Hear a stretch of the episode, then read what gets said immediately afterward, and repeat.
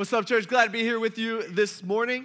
Uh, there is one question that every single one of us will have to answer. It's actually the ultimate question, the most important question that we could ever answer in our life, and that is what are you going to do with Jesus? Okay, we all have to answer that question. In fact, someday, every single one of us in this room, it doesn't matter whether you believe in God or whether you don't think this will happen to you, or it, you know, it doesn't really matter what you think. Uh, but every single one of us in this room, we will all stand before the God of the universe and give an account to how we answered that question. Today, what we're going to do is we're going to see a wide array of answers to that questions. And so um, today it's going to be, we got a lot to go through. All right, I don't even know if this is possible. We're going to attempt it. So uh, we got two chapters to go through today. We're going to go through chapter seven and chapter eight in our series. We've been going through the book of John. And, uh, and so there's a lot of verses. We're not going to cover every single verse um, because I think that's impossible to really dive into some of the things that I want to talk about. And so I want to encourage all of you guys, which we should all be doing this anyway, people. Um, I want to encourage you guys to go home and read at least, if you're not used to reading the Bible, at least go home and read chapter 7 and 8 this week, okay? Take you like a few minutes. We can handle that, okay? All of us, we know how to read. All right, we all got Bibles. By the way, if you don't have a Bible, you can go to Information Center and you can say, Zach told me to tell you to give me a Bible, and they will give you one, okay? So go ahead and do that after the service so you have no excuse next week. At least have those two chapters down. It's just, Jesus, what he says in these two chapters, it's a lot of his talking, all right?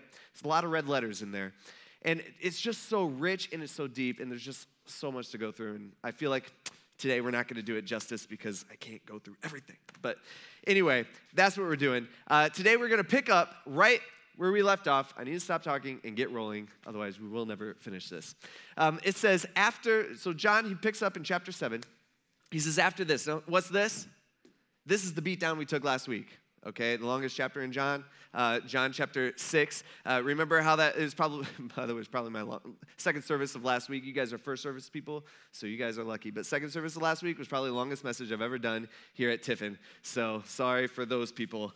Um, but, uh, but longest chapter in John, that's my excuse. Um, this, is, this is what happened last week, remember? Okay, Jesus and his disciples, everything's going really good, all right? Especially in the disciples' eyes. Uh, they, they, they're drawn in the crowds. Jesus is healing people, he's making all these people well. Uh, he goes, he feeds like 20,000 people with just a few pieces of bread and some fish, and then he walks across water, and then he's got more crowds, and then, like, everything's just going perfect, everything's just going great. And then Jesus starts talking about being the bread of life. And everybody's just like, what does that mean? Including the disciples. They're just like, why is Jesus doing this?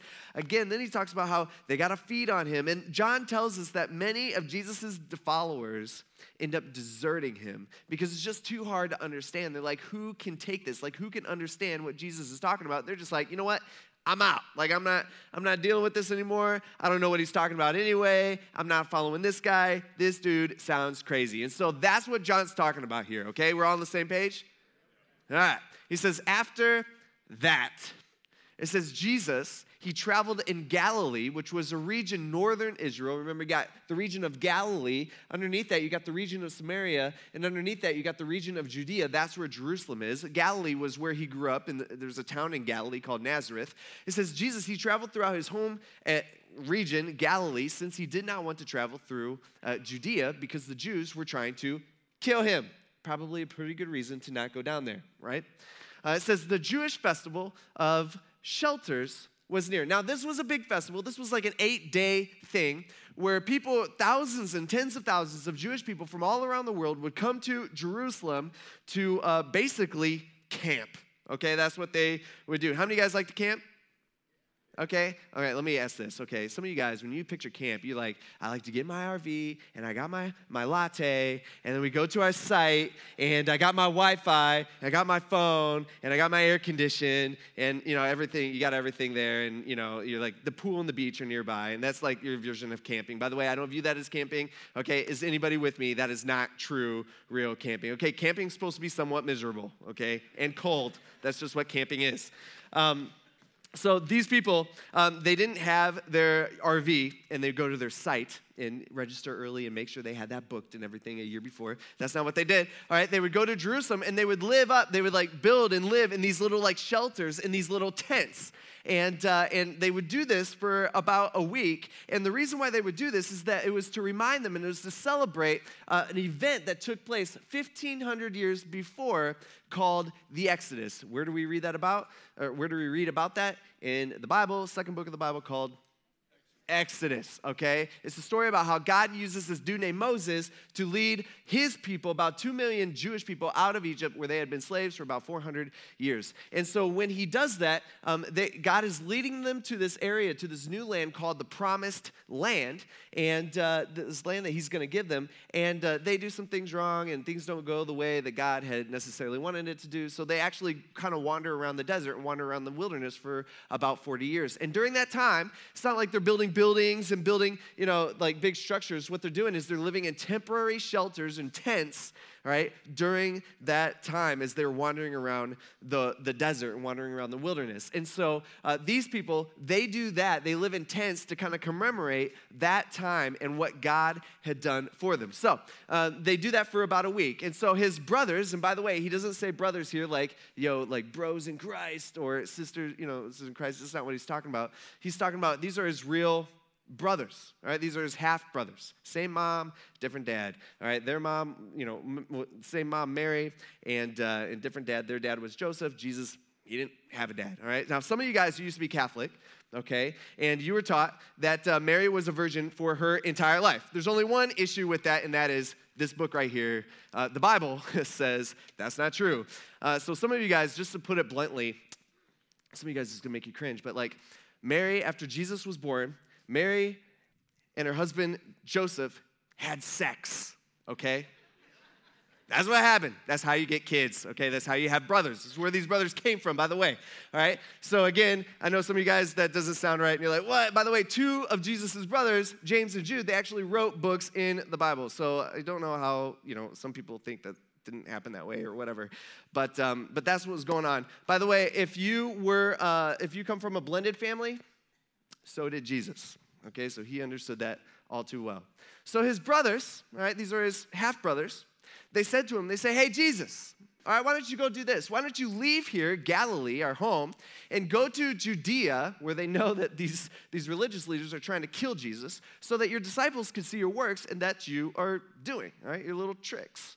For no one does anything in secret why he's seeking public recognition. Like you are, Jesus. Everybody, you just want to be seen. All right, every, you want people to, to follow you, you want crowds to gather around you. So if you do these things, why don't you just show yourself to the world?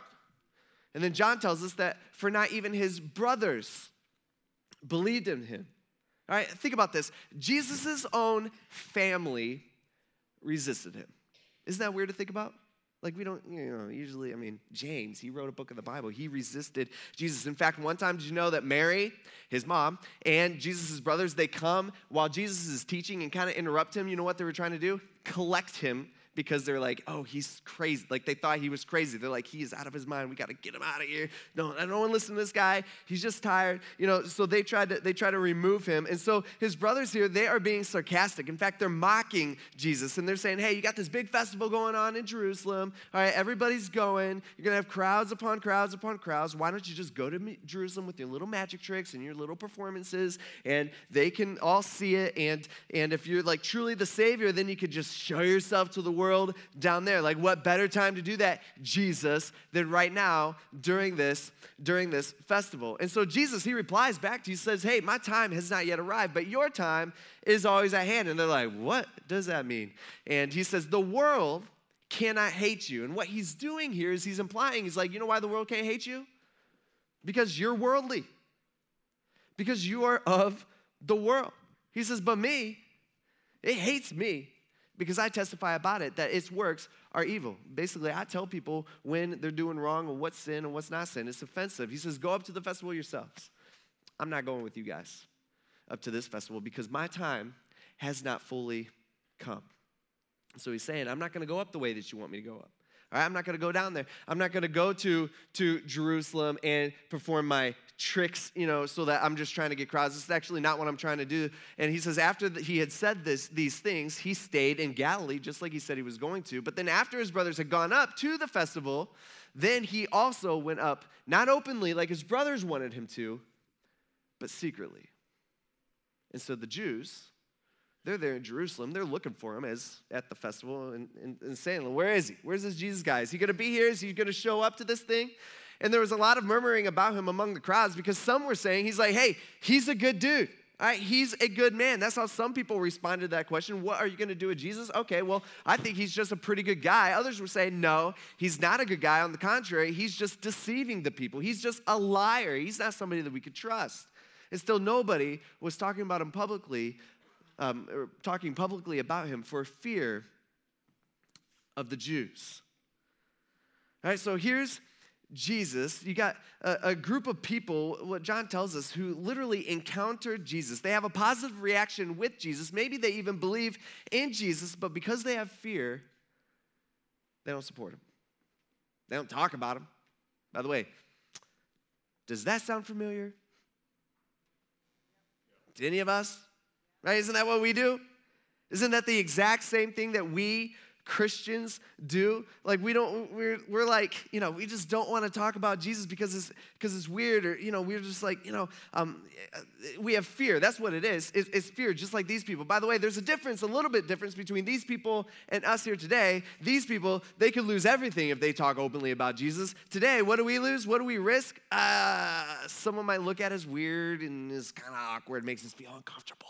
You know, that's what we think. Like that's what that's that's what we're worried about. And so John's pointing this out. He's like, yeah, many people they just kept their mouths shut because of fear. By the way, that's what Satan uses to keep our mouths shut as well. And so John goes on. He says, and when the festival was already half over, so Jesus gets there late. He doesn't go with his brothers. Uh, he tells them no. He doesn't go the way that he that they are suggesting he goes, half-heartedly. And so, um, when the festival was already half over, Jesus went up into the temple, and then he began to teach. It says the Jews were amazed. And they're like, who is this guy? Like, how is this man still learn since he hasn't been trained? Like, like where Jesus, where this guy? And then I don't think at this point, I don't even think they understand this is Jesus. They're like, who's this random guy? Like, what school did he go to? What seminary did he graduate from? And Jesus like, heaven, you know, like that's where I'm from. And it says, Jesus answered them, he's like, My teaching isn't mine, but it is from the one who sent me. And he's talking about God. He's like, if anyone wants to do his will, God's will, he will know whether the teaching is from God or whether I'm speaking on my own.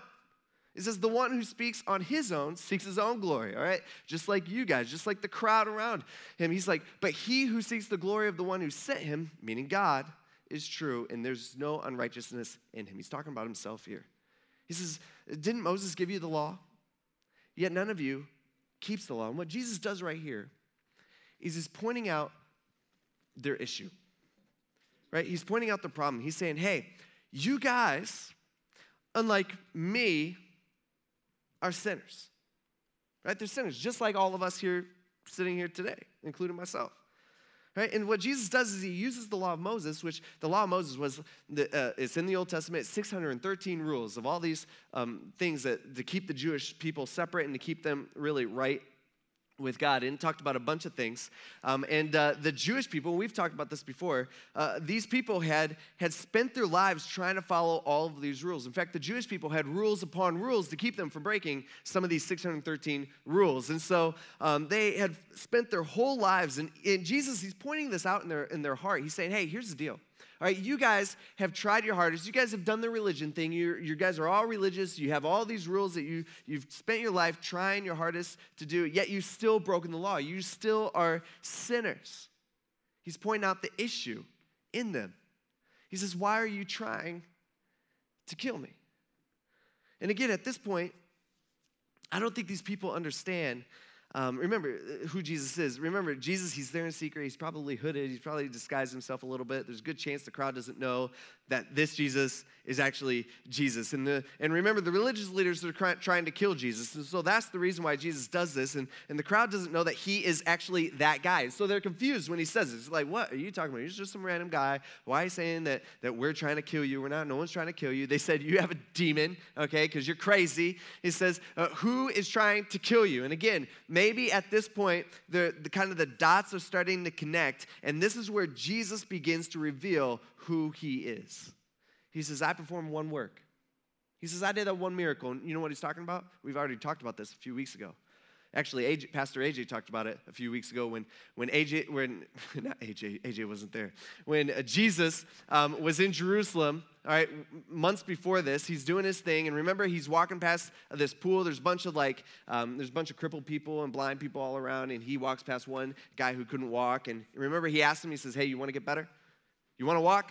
And remember what that guy says? He's got like all these excuses, like like kind of whining. He's like, "Well, I can't walk because I can't get, I can't win the race, and I can't get there fast enough." And he's talking about getting into some pool. They had this like legend thing that it would heal them, and and and Jesus like, okay, like he kind of interrupts him. He's like, okay, just stand up and walk. He says, pick up your mat and walk. Now Jesus does this on the Sabbath, which was the Saturday, and uh, remember the religious leaders they had all these rules about how you couldn't break God's rules. And so one of God's rules was, hey, you can't, you can't work on, on the Sabbath, right? You need to take a day of rest, which is something we should remember.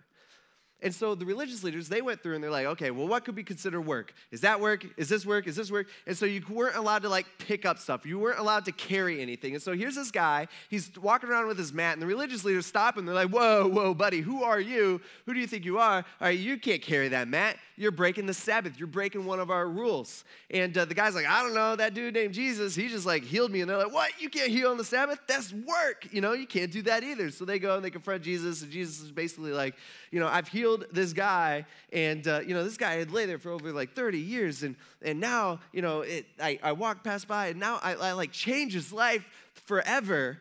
And uh, and you're upset about this? They're like, yeah, but but you did it on a Saturday. You can't do this. And he's like, but look, he's walking down. They're like, but it's Saturday. You know, these people are crazy. And so Jesus, he's pointing back to that. He says, Remember that thing that I did? A few months ago. He's like, I performed one work, I did one miracle. I healed that one dude here in Jerusalem, and you were all amazed. All right, he's talking to the crowd. He's like, All of you guys were all about it. All of you guys were talking about it. All right, all of you guys, you know, you, you're, but, but you're still hung up on that. And then some people, again, here, they begin to connect the dots. Some of the people of Jerusalem, they were saying, Whoa, whoa, whoa, whoa. Is this that guy? Right, isn't this the man that they're trying to kill? Is this Jesus talking here? Yeah, look, he's speaking publicly and they're saying nothing to him.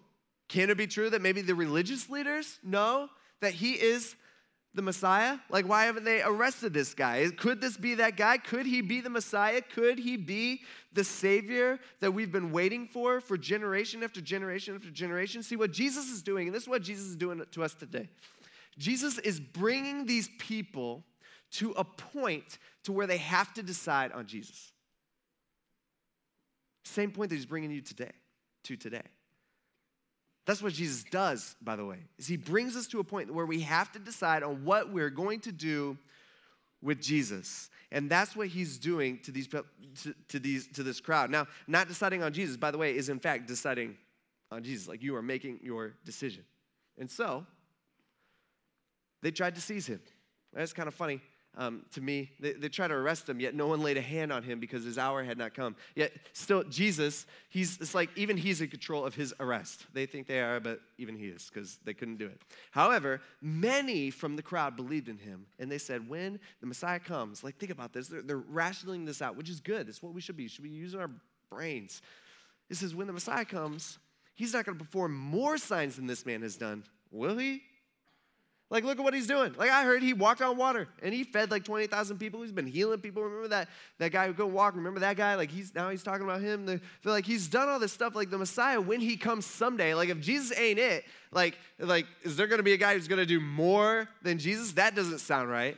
And so the Pharisees, these are the religious leaders, they heard the crowd murmuring these things and talking about these things and about him. And so the chief priests and the Pharisees, they sent servants to arrest him. Basically, they call the cops on Jesus to get him to stop talking. And uh, in a few verses later, it says, Now, on the last and most important day, okay, so this is of the festival. This was a, a big day. In fact, um, during this day, remember this whole festival, that's going on here. It's about uh, remembering how God provided in the desert. And one of the main things that God provided in a desert, which we would automatically assume is water, okay? And the way God did that is he did that several different ways. He had like there's like springs and stuff he led him to. But one time he had Moses like hit a rock with, with his staff and just water starts gushing out. And so uh, God provided for the Jewish people, especially with water. And on the last day of the festival, so this day, what the priests would do is they would like fill this like golden jar thing with water and then they would parade it through this kind of sounds kind of funny they parade it through the courtyard of, of the temple and then they parade it through the temple and there'd be people singing and people shouting and uh, there'd be trumpets and just all this stuff going on. And they would parade it into the temple and they would pour it out as an offering on the altar before god. And so that's what these people would do. It's almost like it was almost like a thank you to God for what He did for their ancestors with providing them water. And so um, at this point of this day, everybody's got water on their mind. Okay, everybody's just like, okay, yeah, water. This is the water day. You know, that's everybody knows that. If you could picture that in your in, in, your mind. And so Jesus, he stands up in the kind of the middle of the crowd and he cries out and he says, "Hey, if anyone is thirsty, let him come to me and drink." Says, The one who believes in me, as the scripture has said, will have streams of living water flow from the deep within him. Now, this is kind of confusing, and his, you know, his disciples, we don't know if they're there or not, but if they are there, they're just like, okay, here we go again. Yeah, he's talking. It says, He said this about the Spirit those who believed in Jesus were going to receive the Spirit, for the Spirit had not yet been given because Jesus had not yet been glorified. So, John, he gives us a little commentary. He's like, Jesus, he's talking about the Holy Spirit. It's going to come down upon us. If you, by the way, have given your life over to Jesus, which isn't everybody in this room, but if you have, the Bible says God lives in you. At least his Spirit does. Like he's a part of you, that God's a part of your life. Now, that hasn't happened yet because Jesus was still here and Jesus hadn't risen from the dead yet, is what John's saying. But Jesus, he, he's, he's talking about how that's going to happen in the future, how that happens to us here today. And says, when some from the crowd heard these words, they said, This truly is the prophet. Here we go. People of the crowd, they're answering that question What am I going to do with Jesus? Who is Jesus? Well, some are like, He's a God, like he's from God. He has to be from God. He's a, he's a good guy, he's a prophet, even. But others said, Nah, this is the Messiah. This is the Savior. This has got to be him. But some said, no, surely the Messiah doesn't come from Galilee, does he?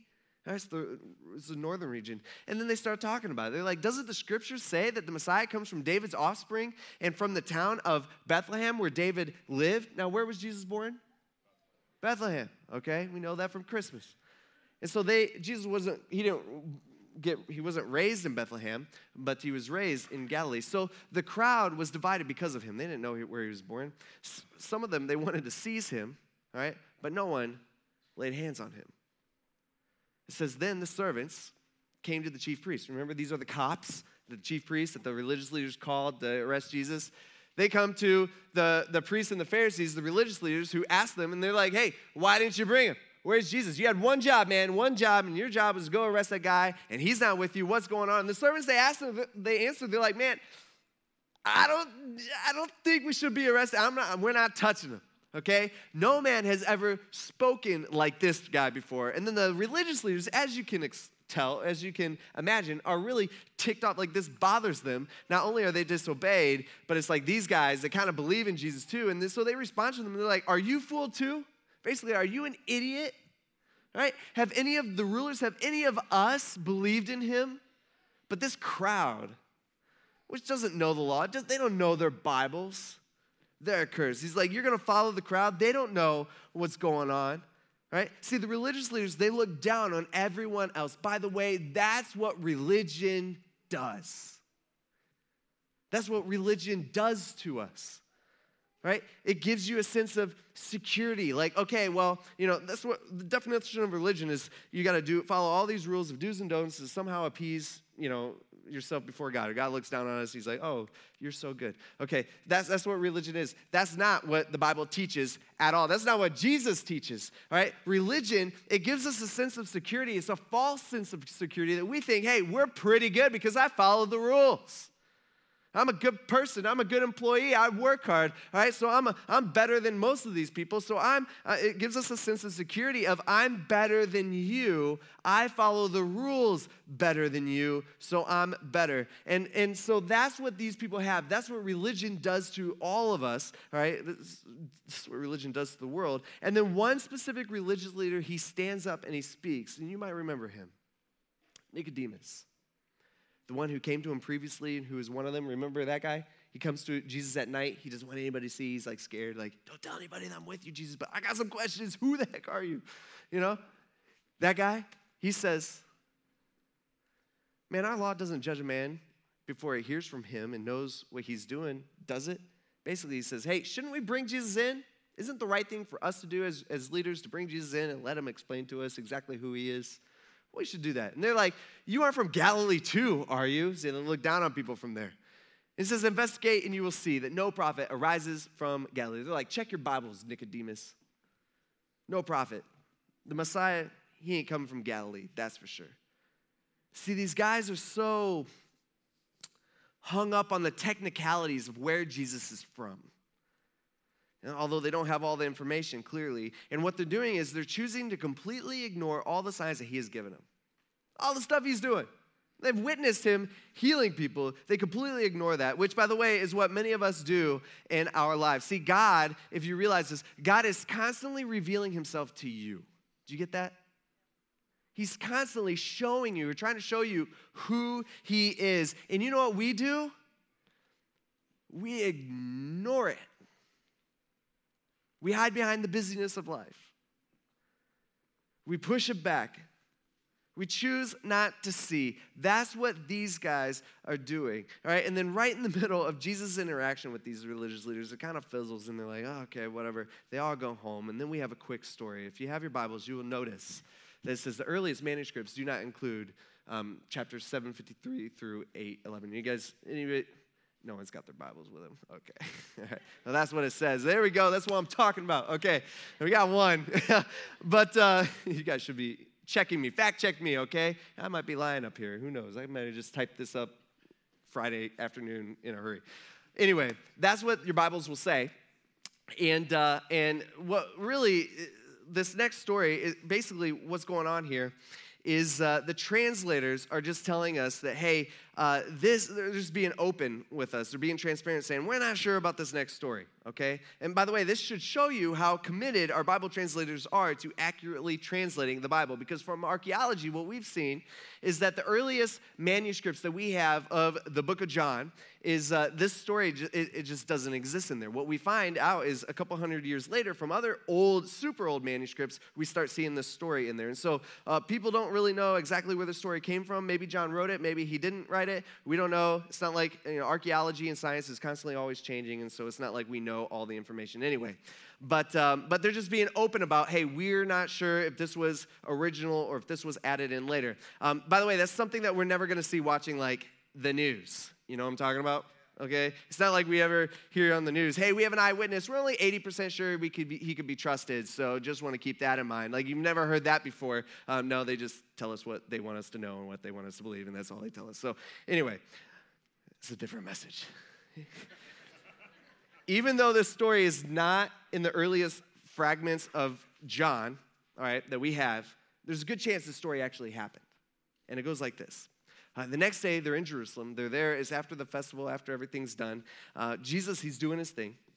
And the religious leaders, who, by the way, hate him, right? They come and they bring him a woman who's caught cheating on her husband, which we can all agree is really, really, really bad. Okay, that's sin and it's, it's a horrible, terrible thing. And so they bring her to Jesus and they tell him what they caught her doing. And uh, they say, Hey, Jesus, you know the, the, the, Bible, you know the Old Testament law. The Old Testament law says that she should be stoned. That's like a capital offense. You can't just be cheating on your, on your, on your spouse. By the way, if you notice, they didn't bring the man which just shows how messed up they were. They only bring the woman. And so they go to Jesus and say, Hey, Jesus, what should we do? And this is a total trap. They're trying to trap him. There's really, they don't care about the woman. She's just a pawn in their, in their scheme. And they have this all set up that no matter how Jesus answers, he loses. Okay, if he says, Yeah, um, go ahead, obey the law, and stone her, then he commands them to do something that's just completely illegal. It was illegal for Jews in Roman law, which Rome owned them at this point in history. Um, they did not allow the Jews to just sentence people to death. They weren't allowed to do that. And so then he's breaking the law. Uh, if Jesus says, no, you need to have mercy on her, then he's not following the law of Moses. And they can point that out and say, well, then you can't be from God. So they pose this question to Jesus. And the Bible says that Jesus squats down And he starts writing, he starts writing words in the dirt with his finger. And the religious leaders, they're just like, Jesus, what happened? What make your judgment? What are you gonna do? Answer us. And Jesus keeps writing, and he finally stands up and he says uh, something to the fact of, okay, sure, she should be stoned. But let whoever has no sin throw the first rock. He got him. You know, and they're all standing around, they're just like, yeah, I got the rocks in hand. They're like, dang it, you know. and one by one, they start to leave the area, starting with the old men, they kind of realize first, and then the younger ones go. And then Jesus goes back to squatting in the ground and starts writing again. And after a while, it's just Jesus and this lady. And so he's there, and he stands up and he says, No one's accusing you anymore? And she's like, No. And he says, Stop sinning. And she goes. That's the end of the story. And so we have that story in there. Now, after that, Jesus, he goes to the religious leaders who have, again, have just tried to trap him, and he gives them another shot. He starts speaking to them again. He says to them, he says, hey, here's the deal, guys. I'm going away, and you're going to look for me, and you will die in your sin. Where I'm going, you cannot come. And they're confused. They're like, what is he talking about? He says, they said, hey, he won't try to kill himself, will he? Is he suicidal? Is he saying, hey, I'm going to kill myself? You're not going to, you know, what's going on? And where I'm going, you cannot come. Is that what he, is that what he means by that? They say, here he's like, it's almost like he's trying to like, okay, you guys don't understand. We see this a lot in Jesus' ministry, where, especially with his disciples, where he's like, oh, okay, all right, let me put this in as plain terms as I can. All right, works for us here today, even as well. He says, Here, let me put this. You are from below, I am from above. Does that make sense? Right? He's like, he's like, let, me, let me try this a different way. You're from the below, I'm from above. You are of this world, okay? It's dirty, it's dark, it's nasty. I'm not of this world, okay? Me and you, we are different. I come from a different place, all right? That's what's going on here. And, and what we see this is these, these people, they should have understood already from Jesus' miracles, but here they still miss it. And so they ask Jesus, they're like, Who are you? Why don't you just Tell us, right? And Jesus, he answers, he's like, exactly what I've been telling you from the very beginning. He's like, I've told you this. I've answered you over and over and over again. I've claimed to be God. I am the Messiah. I am the Savior that the Old Testament has promised your ancestors thousands of years ago. After generation after generation after generation, you guys have been waiting for me. And then John tells us that as he was saying these things, many people in the crowd believed in him. And then Jesus said to the Jews who had believed in me, He says, Hey, if you continue in my, in, in my word, you really are my, my disciples. Meaning your actions are going to show whether you actually believe or not. He says, You will know the truth, and the truth will set you free. Now, at this point, they're like, Free? What are you talking about? What do you mean free? All right, by the way, that's what truth does. And so eh, they say, We're descendants of Abraham. This is like their ancestral hero and we have never been enslaved to anyone. How can you say you will become free? We're not, we're not slaves right now. And Jesus responded, he's like, he's not talking about physical here. He's talking about spiritual, which is, he's always talking on a higher level. This is why he's always missing with people, and they're all like, I don't, what's going on here? He says, truly, I tell you that everyone who commits sin is a slave to sin. He's talking on another level. He's like, I'm not talking about being a slave to someone, right? That's not what I mean. I'm talking about something so much more serious. I'm talking about your sin. You and us here today, he's saying we are slaves to sin. It's a heart issue, it's an inside problem that we can't fix ourselves. And the crowd, of course, they're still not getting it. So Jesus says, He said, I speak from what I've seen in the presence of my Father. So then you do what you have heard from your Father. And they're all like, What are you talking about? What do you mean, our Father? Basically, I do what my Father tells me to do. You do what your Father tells you to do. That's the difference between us. And so they reply. They're like, Our Father is Abraham. Right? They replied. And if you, he says, if, but if you were Abraham's children, he says, you would have done, you would do what Abraham did. You would actually follow him, but you're not following him because you're rejecting me. But now you're trying to kill me. A man who has told you the truth. I heard from God. Abraham, he didn't do this. He says, You're doing what your father does. And then one of the religious leaders, I'm guessing, kind of shouts out because he knows Jesus' past and he knows where Jesus is from. He's like, uh uh-uh. uh, we weren't born out of sexual immorality. You know what they're doing here? They're taking a hit on the way Jesus was born. This guy or this person knows that, uh, that you know, Mary had Jesus before their wedding. That Mary had Jesus out of wedlock. See, now they're talking about his mama. He's saying, hey, Jesus, you were born in sin. All right, it started all the way from the beginning. And it says, we have one father, and that's God. Then he says, he says, Jesus said to him, he says, if God were your father, you would love me because I came from God and I'm here. For I didn't come on my own, but God sent me. He says, Why don't you understand what I say? You know why? It's because you cannot listen to my word. He's saying, You choose not to listen. That's, by the way, what we do. Like, like naturally within us, we want to rebel against God. And in fact, some of us sitting here today, it's like Jesus is talking specifically to you this morning. You know what? You've already made up your mind. You have already like, you know what? I'm not. I'm not dealing dealing with Jesus right now. I'm, I got too much going on in my life. I don't want. I don't want to deal with Jesus. Maybe you can even feel it. And so Jesus, that's what he does. He kind of opens you up. He makes you realize exactly where you're at inside, and it's never a good place. And he tells it to these people straight, and it's offensive. He says, "You are of your father, the devil. It's almost like Jesus, like, hey, you talking about my mama? You, know, you want to know who your mama was sleeping with? The devil, okay? And so you are of your father, the devil, and you want to carry out your father's desires? He was a murderer from the beginning, and he does not stand in the truth. You know why? Because there is no truth in him, and when he tells a lie, he speaks from his own nature because he is a liar and the father of all lies. Meaning, you don't listen to me because you are too busy listening to your father saying, You don't think you're listening to him, but he's a liar and he's tricky and he has you all fooled. And so they say, They're like, You are greater than our father Abraham who died. Are you kidding me? And, and who are you to tell us that? And the prophets died. Who do you claim to be? Again, here we go. They ask him again, like, How many times are they going to ask? And he's answered them every single time. He's saying, I am God. I'm the one, I'm the Messiah it's me. And so he says, Your father Abraham, let me tell you something about Abraham. He rejoiced to see my day. And he saw it, and he was glad. He says, The Jews replied, They're like, You're not like 50 years old yet. You're like 30, okay? And, and, and you've seen Abraham. And Jesus said to them, He says, Truly, I tell you, before Abraham was, I am. Now, whenever Jesus uses the phrase I am, which he did frequently, picture it like this it's like a religious grenade going off in these people's minds. All right? They hate it.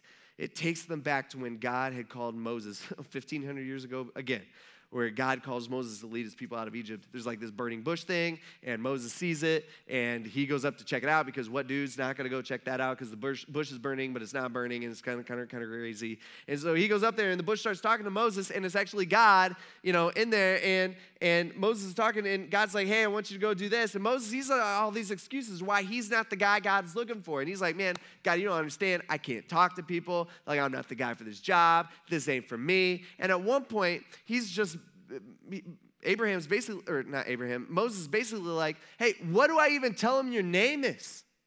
And God says, I am. You tell him, I am sent you. And so all these religious leaders, not just the religious leaders, all the crowd, the crowd who's all around Jesus, all these Jewish people, they all, everyone knows exactly what Jesus just said. He is God. He's saying, I am, all right? I'm the one. He's claiming to be God. They all know it. And their response is they picked up stones to throw at him, but Jesus was hidden and he went out of the temple. That was their response. The question is for you, what's yours? Here's the deal. Let me tell it to you plain.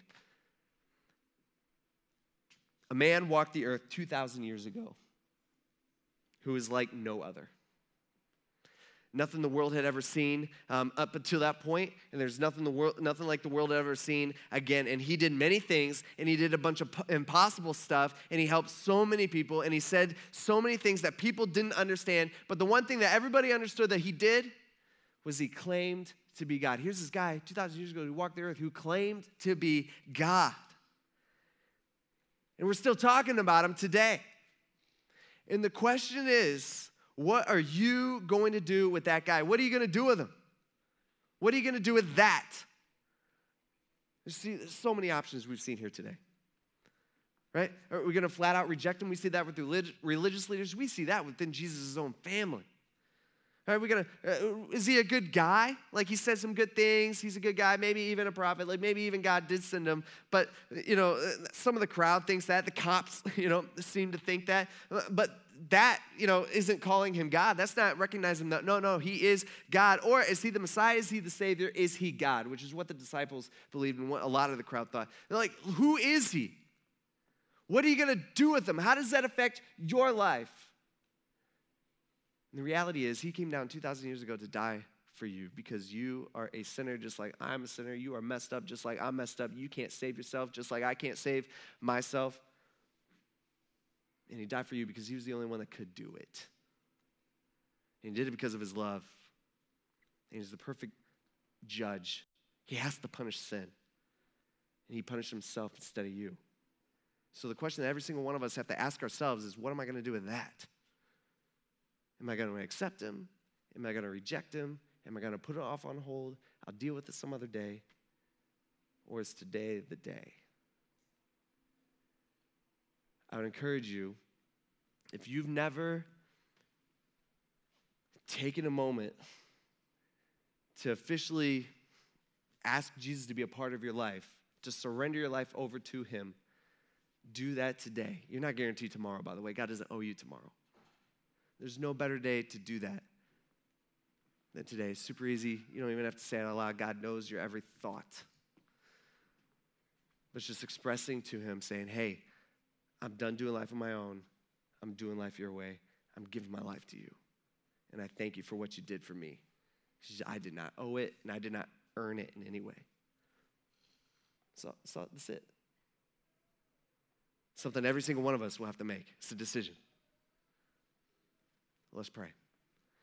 God, we thank you for this day, and we thank you for this church. We could come here, learn more about the stuff that you said. And God, we ask that uh, if there's anybody in this room that they have not given their life over to you, that they would do that today. It's not between them and anybody else, it's just between them and you. God, we ask that they would. It's the most important decision anybody could ever make in their entire life. God, we thank you for dying for us coming down, born in the dirt for us. We thank you. We ask this in Jesus' name. Amen.